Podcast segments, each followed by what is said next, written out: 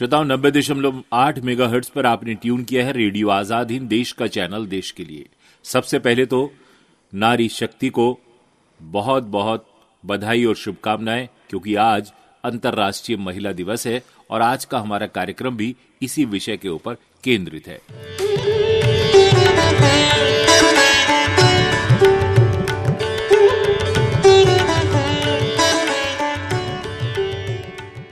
कार्यक्रम को शुरू करने से पहले हमें एक कविता याद आ रही है।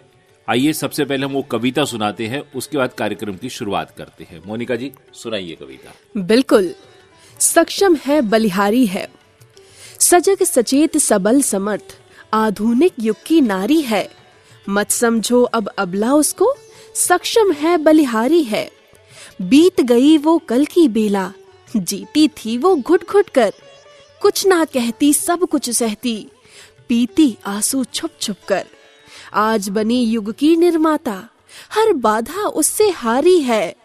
सजग सचेत सबल समर्थ, आधुनिक युग की नारी है। वाह क्या बात है। चार दीवारी का हर बंधन तोड़ के बाहर आई है। घर समाज और देश में उसने अपनी जगह बनाई है। ऊंचे ऊंचे पद पर बैठी, सम्मान की वो अधिकारी है।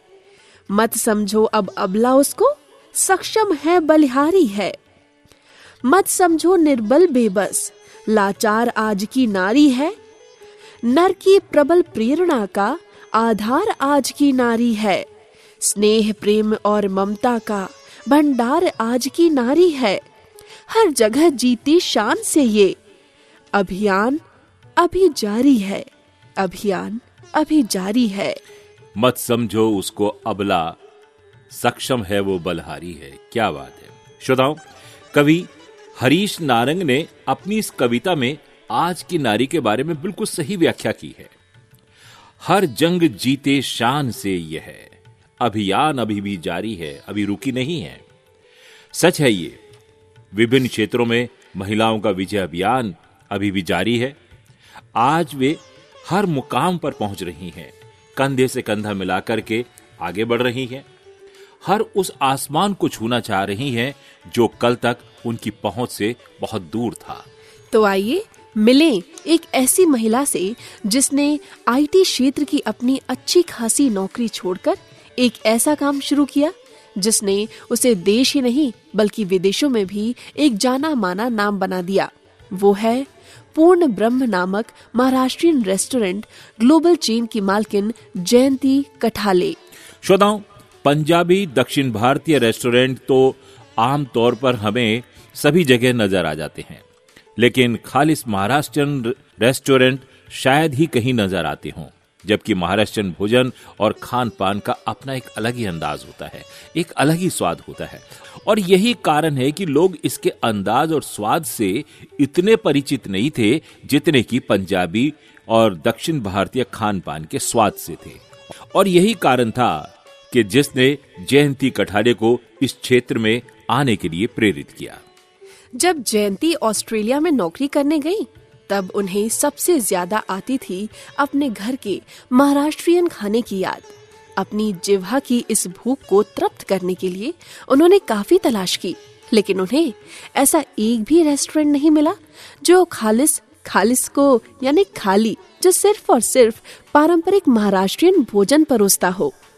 श्रोताओं, अगर उन्हें मिला तो सिर्फ इतना कि वहां रहने वाले भारतीयों द्वारा मुहैया कराया जाने वाला आम भारतीय भोजन, लेकिन वह महाराष्ट्रीयन भोजन नहीं था जिसकी उन्हें तलाश थी।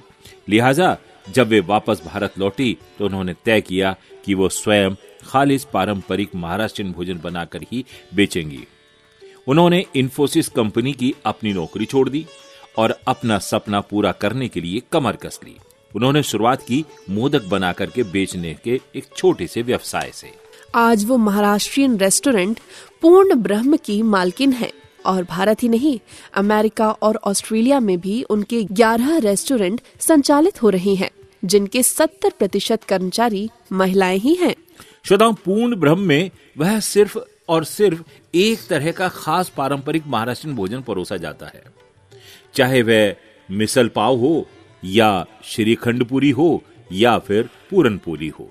लेकिन यह सब इतना आसान भी नहीं था। 40 साल की जयंती कठाले को इसके लिए काफी मेहनत भी करनी पड़ी।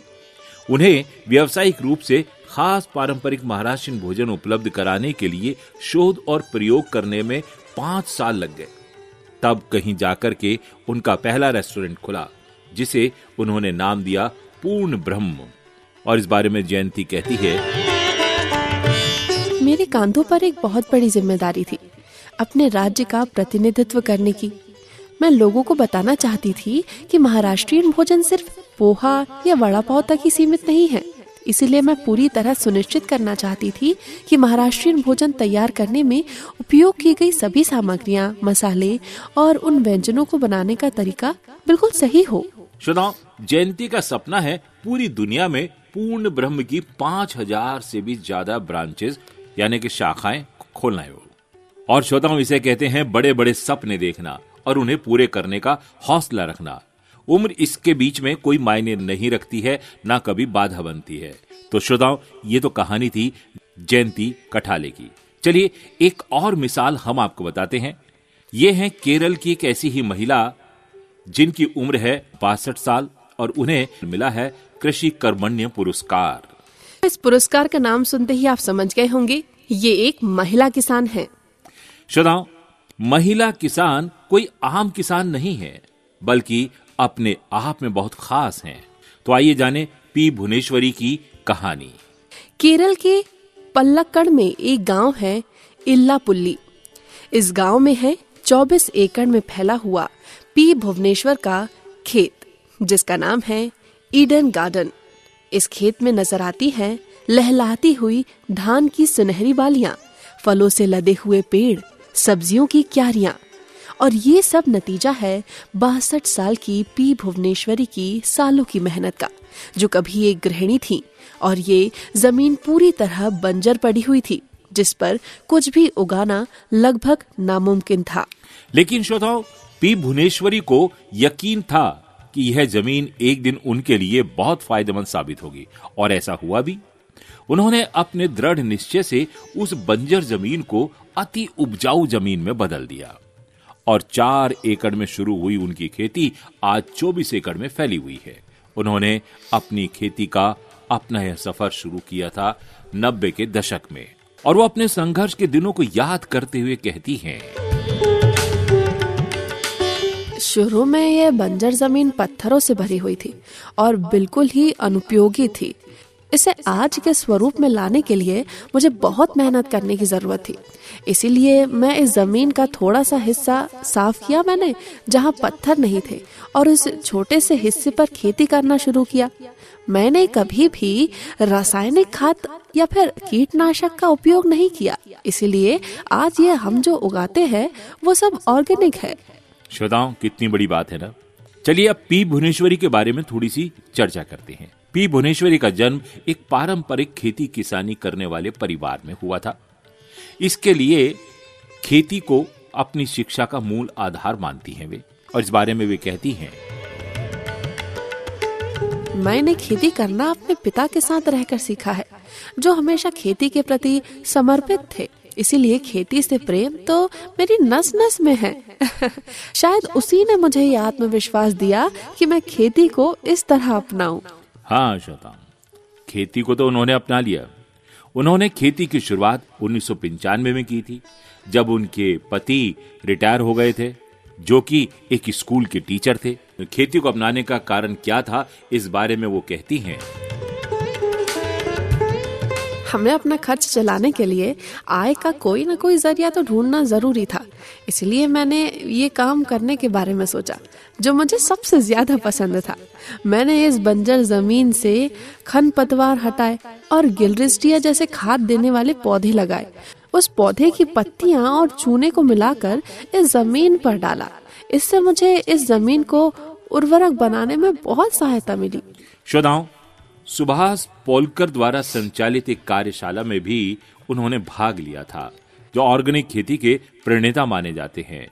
उस कार्यशाला में उन्होंने सीखा कि रसायन मुक्त खेती कैसे की जाती है, और इसे अपनाने का उन्होंने निश्चय कर लिया। और इस बारे में फिर वो आगे कहती हैं, मैंने प्राकृतिक खाद से जमीन को उर्वरक बनाया और सीखा कि कैसे उसे बनाते हैं। उसके लिए मैंने पंचगव्य जैसी प्राकृतिक खाद बनाना सीखा जो कि गाय के गोबर और मूत्र से बनाई जाती है। इससे जमीन की गुणवत्ता सुधारने में बहुत मदद मिली, जिससे आज अनाज की पैदावार बहुत बढ़ गई है। श्रोताओं, बैंक से कर्ज लेकर के उन्होंने 20 गायें भी खरीद ली और इन गायों से उन्हें जमीन को उपजाऊ बनाने में बहुत मदद मिली। मात्र जमीन की उपजाऊ बनाने में ही उन्हें 5 साल लग गए और जब तक इन्होंने इन गायों का दूध बेच करके अपना गुजर बसर किया। साल 2021 में केरल की जानी मानी पत्रिका मलयालम मनोरमा ने उन्हें ऑर्गेनिक खेती के जरिए इतनी बड़ी सफलता हासिल करने के लिए कृषि कर्मण्य पुरस्कार से सम्मानित भी किया। सूर्य से पहले ही पी भुवनेश्वरी का दिन शुरू हो जाता है और वो खेत में जाकर खेत जोतने से लेकर बीज बोने तक विभिन्न काम खत्म करती हैं। हाँ श्रोताओं, 60 साल की उम्र में भी वो पहले जैसे ही ऊर्जावान अभी भी हैं और इस बारे में वो कहती हैं, मुझे सिर्फ देख रेख करने की बजाय खेती में जाकर काम करना अच्छा लगता है, जिसमें मुझे बहुत आनंद मिलता है। आनंद तो मिलेगा ही श्रोताओं, क्योंकि उनका मनपसंद काम है ये। और इतना ही नहीं, वे ट्रैक्टर और ट्रिलर चलाने में भी पारंगत है और वो मुस्कुराते हुए बताती हैं, मैंने टिलर चलाना अपने पति से सीखा जो कि पल्लक्कड़ में टिलर खरीदने वाले पहले किसान थे। कुछ साल पहले मैंने ट्रैक्टर चलाना भी सीखा, जबकि मजदूरी मिलने में दिक्कत होती है, तब मैं खुद ही अब ये सारे काम कर लेती हूँ। श्रोताओं, वे अपने खेती के 10 एकड़ में पूरी तरह से प्राकृतिक पदार्थों का उपयोग कर धान उगाती हैं और इस बारे में वो बताती हैं, हर साल मैं 2 बार फसलों की अदला बदली करती हूँ। धान उगाती हूँ, तिल उगाती हूँ और बीच के समय में उड़द की दाल भी उगाती हूँ। ऑर्गेनिक खाद और पत्तियों का उपयोग करके मैं 5 क्विंटल तक की पैदावार कर लेती हूँ। मात्र 2 लाख रुपए के मूलभूत लागत से वे अकेले धान और धान से बने अनेकों पदार्थों को से 18 लाख तक का मुनाफा कमा चुकी हैं।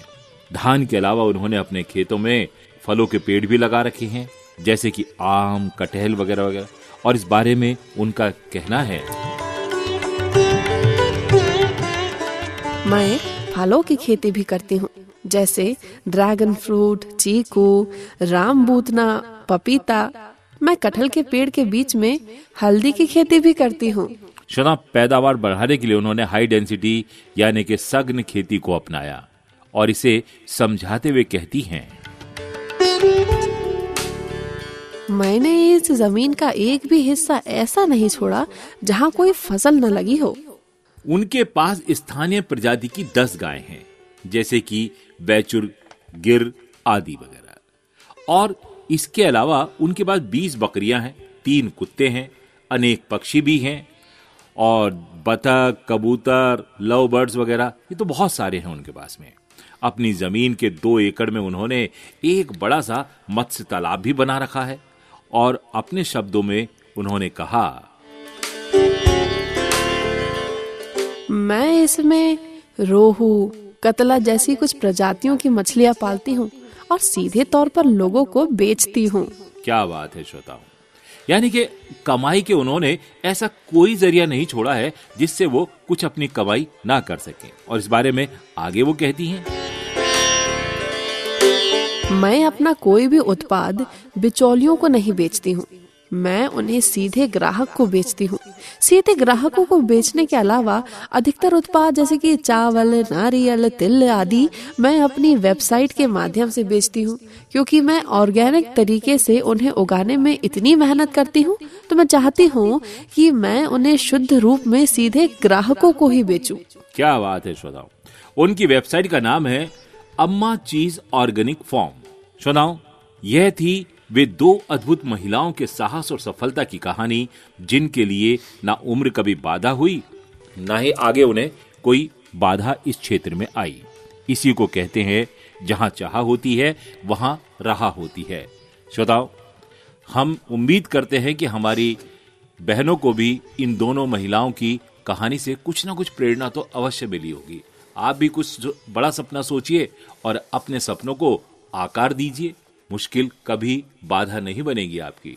हमें उम्मीद है ये कार्यक्रम आपको बहुत पसंद आया होगा। इसके साथ ही इस कार्यक्रम को हम यही समाप्त करते हैं। नमस्कार। नमस्कार।